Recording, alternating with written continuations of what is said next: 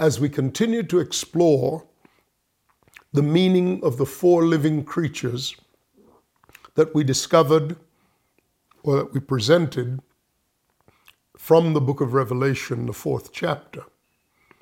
We, dis- we saw them described as one having the face of a lion, the other having the face of an ox, the third having the face of a man, and the fourth having the face of an eagle. They're in heaven, they're around the throne of God, they're the centermost circle encircling the throne of God and the Lamb.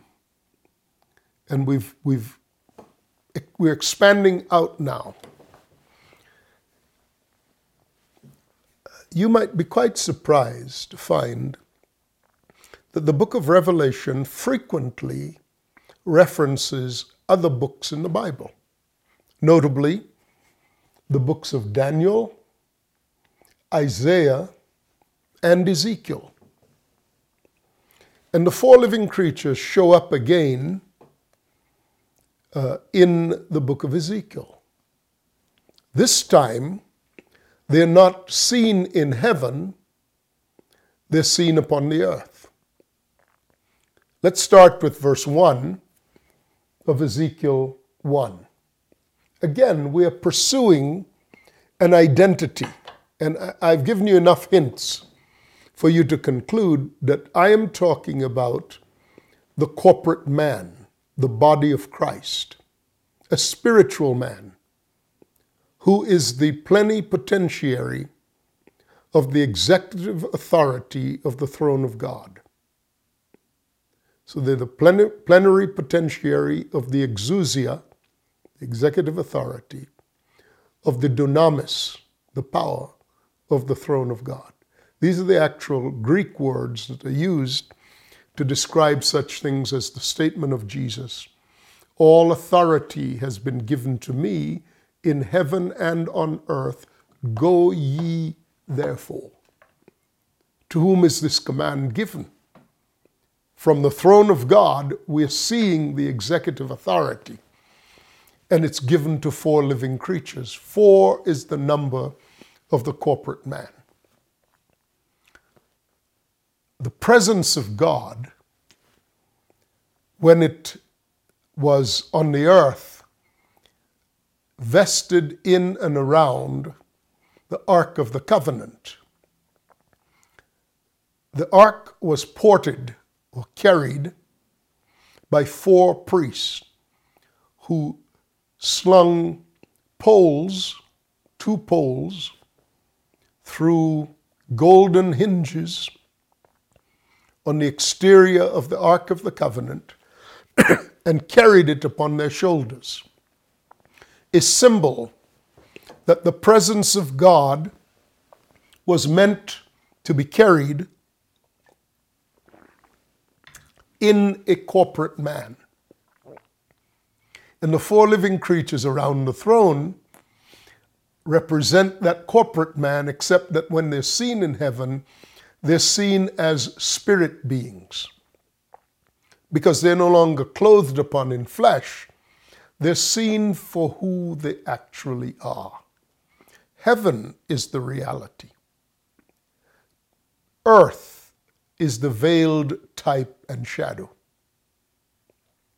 So when, when the glorified corporate man is seen in heaven, he's seen as the innermost circle of the throne, the one to whom the authority of the one who sits upon the throne might be given for the purpose of execution.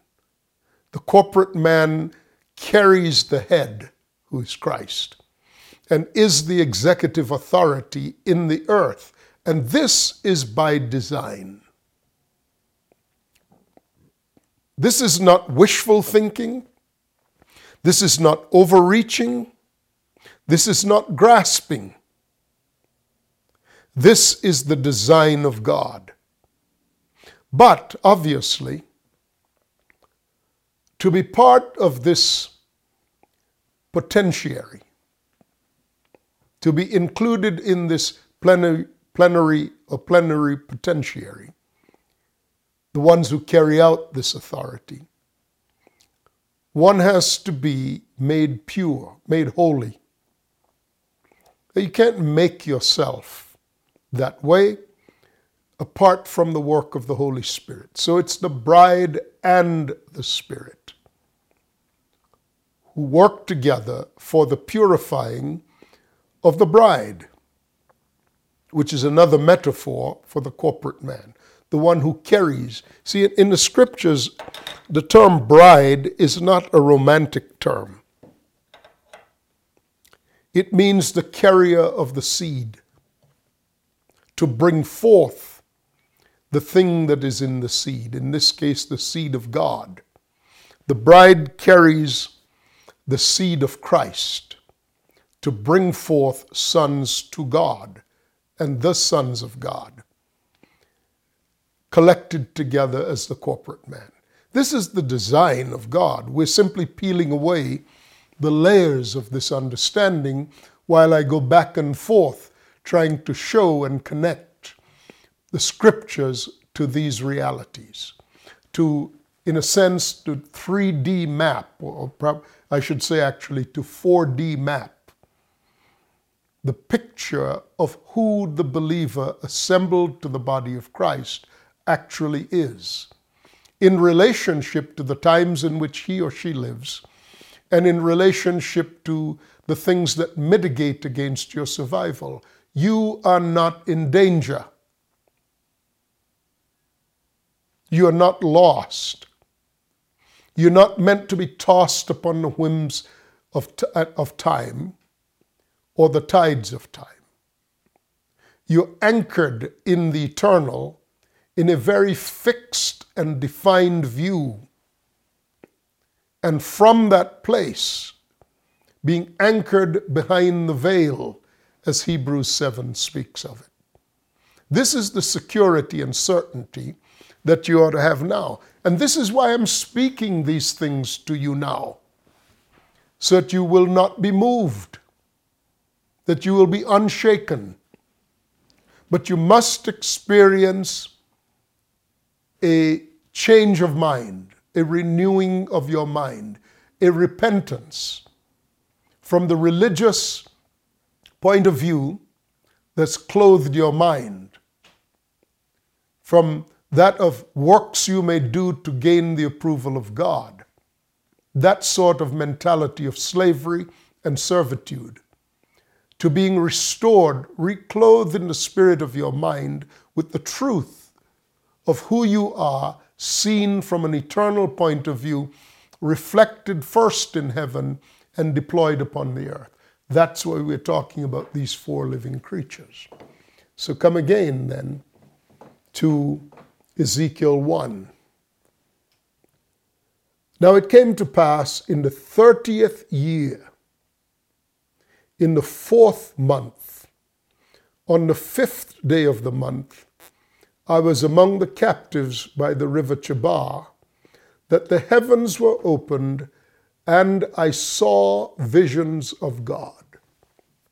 Immediately, you know that you're in the realm of the prophetic where God is speaking prophetically. And of course, prophecy has to be understood, decoded. And there are keys to the decoding. It's the way God uses terms and the association of terms to events in Scripture. Without developing those terms, let me just tell you. Now it came to pass in the 30th year. Why is Jesus said to be at the age of 30 when, he's, when he comes forth? Why is David anointed king of Israel when he's 30? Why is Joseph released from prison when he's 30? And on and on. Because 30 is the year of accession. It's the time when you're old enough to assume the role of representation as part of a royal priesthood. It's the age of maturity. So, in the 30th year, the code here is this is going to speak of maturity, a time of maturity. In the fourth month, fourth is the number of the corporate man. On the fifth day of the month, five is the number of grace. So there comes a time when the corporate man reaches maturity and is capable of carrying the grace of God. In this case, in the earth. And so the heavens opened and I saw visions of God. Now, why wasn't it on the 29th year, on the 18th day of the month, um, or, or in, in the sixth month or the eighth month, on the 28th day of the month? You think these things are just thrown in because they fill up space? No. God is meaning to give a very precise vision that has impact in our time. And so he sets it up in the language of the prophetic. These are not helter skelter, casual things. That's why the untrained mind cannot comprehend the things of God. The logical mind is untrained in the things of God. It does not have an interpret. You see, we interpret things based upon our paradigms. The logical mind has embraced a paradigm of linear thought, of rational thinking, of reason.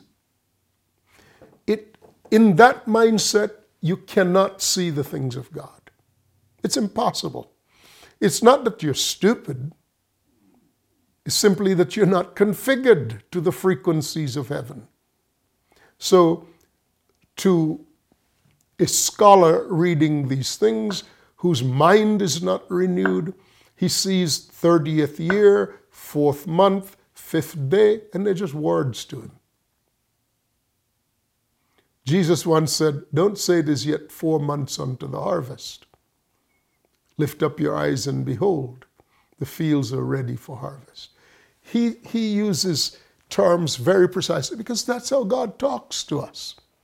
God speaks to us in numbers, in visions, in dreams, types, shadows, uh, examples, anecdotes, and the like. Why? Because they present a consistent picture.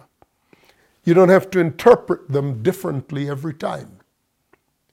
So when the church at the time of ruling, of coming forth with sufficient maturity to rule, the corporate man carries the grace of God. So at that time, that he, he, he, the Lord chose that exact day, that month, that year, in that configuration, to give a vision of God the heavens were open and I saw visions of God. On the fifth day of the month, which was in the fifth year of the king, Jehoniah's captivity, the word of the Lord. So this is a message of grace. 555. It's a number of grace. The word of the Lord came expressly to Ezekiel the priest, the son of Buzi, in the land of the Chaldeans by the river Chebar, and the hand of the Lord was upon me. So Ezekiel was one of the other captives in Babylon along with Daniel. This was indeed a rich prophetic time in the scriptures. For you have both Daniel and Ezekiel. You also have Jeremiah speaking out of this time. No wonder the book of Revelation, which is sort of the bookend prophetically to these, quote all three writers extensively. So he said, Then I looked, and behold, a whirlwind was coming out of the north. The north here is typically hidden, it's a reference to the hidden. So a thing that was not has suddenly come, a whirlwind. and a great cloud with raging fire engulfing itself. So it was self contained, reminiscent, of course, of the day of Pentecost, when there came a sound like from heaven, sound out of the north, uh, with cloven tongues like as of fire. And brightness was all around this cloud. I might point out that the term cloud and great cloud is at times used to speak of the witnesses, the, those who have gone before in, the testi- in upholding the testimony of the Lord, many actually even to the point of their deaths. So there was this great cloud and brightness was all around it and radiating out of the midst of it like the color of amber and out of the midst of the fire. Also from within it came the likeness of four living creatures. Wait a minute, let me guess. Um, a lion, maybe? An ox, perhaps? An eagle, you think? A man?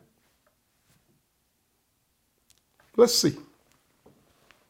Also from within, from within this cloud of brightness and glory came the likeness of four living creatures. And this was their appearance. They had the likeness of a man.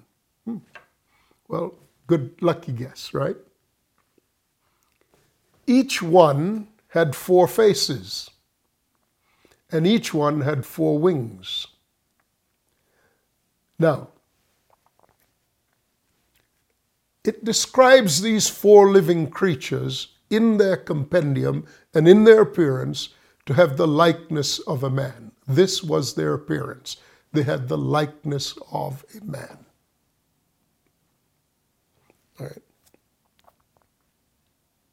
Each one had four faces. Now that's different. Because when we saw them in chapter 4 of the Revelation, there were four creatures, each, or, each one had only one face. One was like a lion, one was like a la- uh, an ox, one was like an eagle, and one was like a man. But here, each one of these four in the likeness of a man, hence the corporate man. Each one had in each individual member all four capabilities. Which tells us what? It tells us that in heaven, you see the perfection of the picture where the spirit of the man is in all of them. The spirit of the lion is in all of them. But they're represented singularly because in heaven, the closest representation to the ideal is what is, is what is presented. And the point is that there is absolute harmony in the four because on the earth, when they're in a sense pulled apart and extrapolated, you see that each one possesses all of the attributes. And in heaven, you see that they're, they're summed up in the four. Each one had four faces and each one had four wings. Again, I pointed out that when they were seen in heaven, they had six wings. That's because on the earth, they don't need one pair of wings to propel themselves. They're being propelled in another way. Let me give you a hint they're being propelled by wheels. And the spirit of the living creature is in the wheel. And they're led by the spirit in the earth. Whereas in heaven, they're in the presence of the Spirit. Each one had four faces, each one had four wings. Their legs were straight, and the soles of their feet were like the soles of calves' feet. They sparkled like the color of burnished bronze. Now, the, just some comments on this. their legs were straight. The idea behind the word straight here is the concept of uh, uh, upright or un, unyielding, unwavering. It's the, it's the Hebrew word yashar. It literally means they, they, they practiced equity. They were well, they pleased well with righteousness. They were straight. They were upright in all their ways. So their legs were straight. It meant that their feet did not stumble over um, uh, pitted, as it were, pitted road. In other words, their direction was not compromised. They were walking out, as it were, the divine standard. Their legs were straight, and the soles of their feet were like the soles of calves' feet. The calf was uh, th- typically a thing that was uh, an animal uh, that was to be sacrificed because it was a clean animal. So the soles of their feet, a reference to their walk, was not contaminated. They were, they were um, just and upright. In fact, they sparkled like the color of burnished bronze. Uh, bronze in the ancient world could have referred to as could have been referred to as a variety of things like brass or copper. So they were like polished copper, which has a look of gold to it. Again, the emphasis on how uncompromised their walk was. The hands of a man were under their wings on their four sides. So uh, they had the appearance of a man, they had hands like a man under their four wings. Their, street, their feet were straight, meaning their walk was uncompromised. The soles of their feet were like calves' feet, uh, an animal that would, could be sacrificed because it was a clean animal and they sparkled like burnished bronze.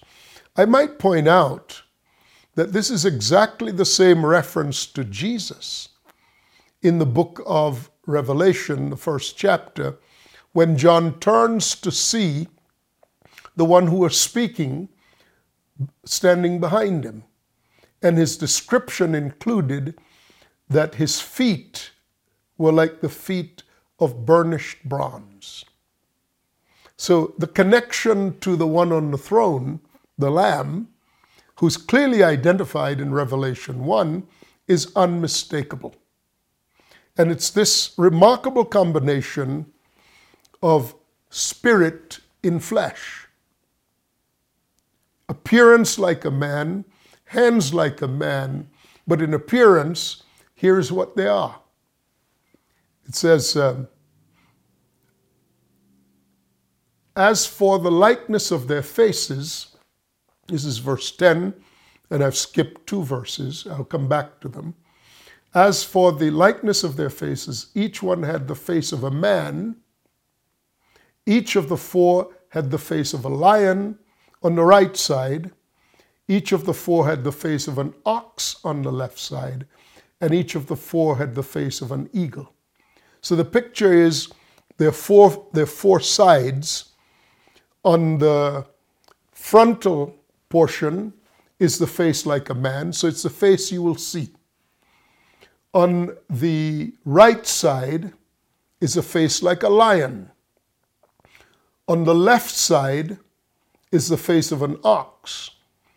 And behind, where the back of the head would be, is the face of an eagle. Why? Because they see in every direction. Now, I said that I'd come back to the two verses. The hands of a man were under their wings and on their four sides, and each of the four had faces and wings. Their wings touched one another. It means that they were moving like a symphony. They were harmonious. And there was no hint of discord between them. It reminds me of Paul saying, See that you all speak the same things and there be no divisions among you. Now, this is a vision of a thing that already is. It's not a, it's not a thing to be formed this way in the future. It's a thing that already is. Therefore, when it's displayed in the earth, it will be displayed in this beauty of symmetry and harmony. What I'm saying is that this is what the, the Spirit of the Lord is working to produce in the body of Christ. And although the body of Christ at this point is very disparate and separated, when it grows up in its 30th year, in its fourth month, on the fifth day of the month, on and in that appointed time, the grace of God will cover this mature man who is at that point capable of leading. The world will not hold an attraction for it because in its corporeity, in its unity, in the fellowship in the Spirit, it will have achieved a degree of oneness because it will be governed in all of its appearances and in all of its parts and in all of its forms by the mind of Christ. So we're back to 1 Corinthians 12, which speaks there of the body of Christ as the corporate man. The four spirits we have already talked about. Now, we will observe how they move when we continue in this discussion. The two wings, thus were their faces. Their wings stretch upward, two wings each, one touched one another, and two covered their bodies. So we're seeing how they move together and flow together as one unified entity although they are a corporate man. We'll continue from there in this discussion. I hope that you stay uh, connected to the study because things of incredible weight are being brought out of the treasure houses of heaven. My friend Tharmo Naidu once said, and when he said it, it really caused me to think about it. He once said, that we will plunder the heavens for its treasures until heaven has been emptied out of all of its treasures. I believe such a thing is happening. I think Tharmo was right. This is the occasion to receive the plunder from heaven. Continue on, it'll strengthen you in these uncertain times. The kingdom cannot be shaken. Everything else is being cleared out to make room for the ever increasing functioning and appearing of the kingdom of heaven.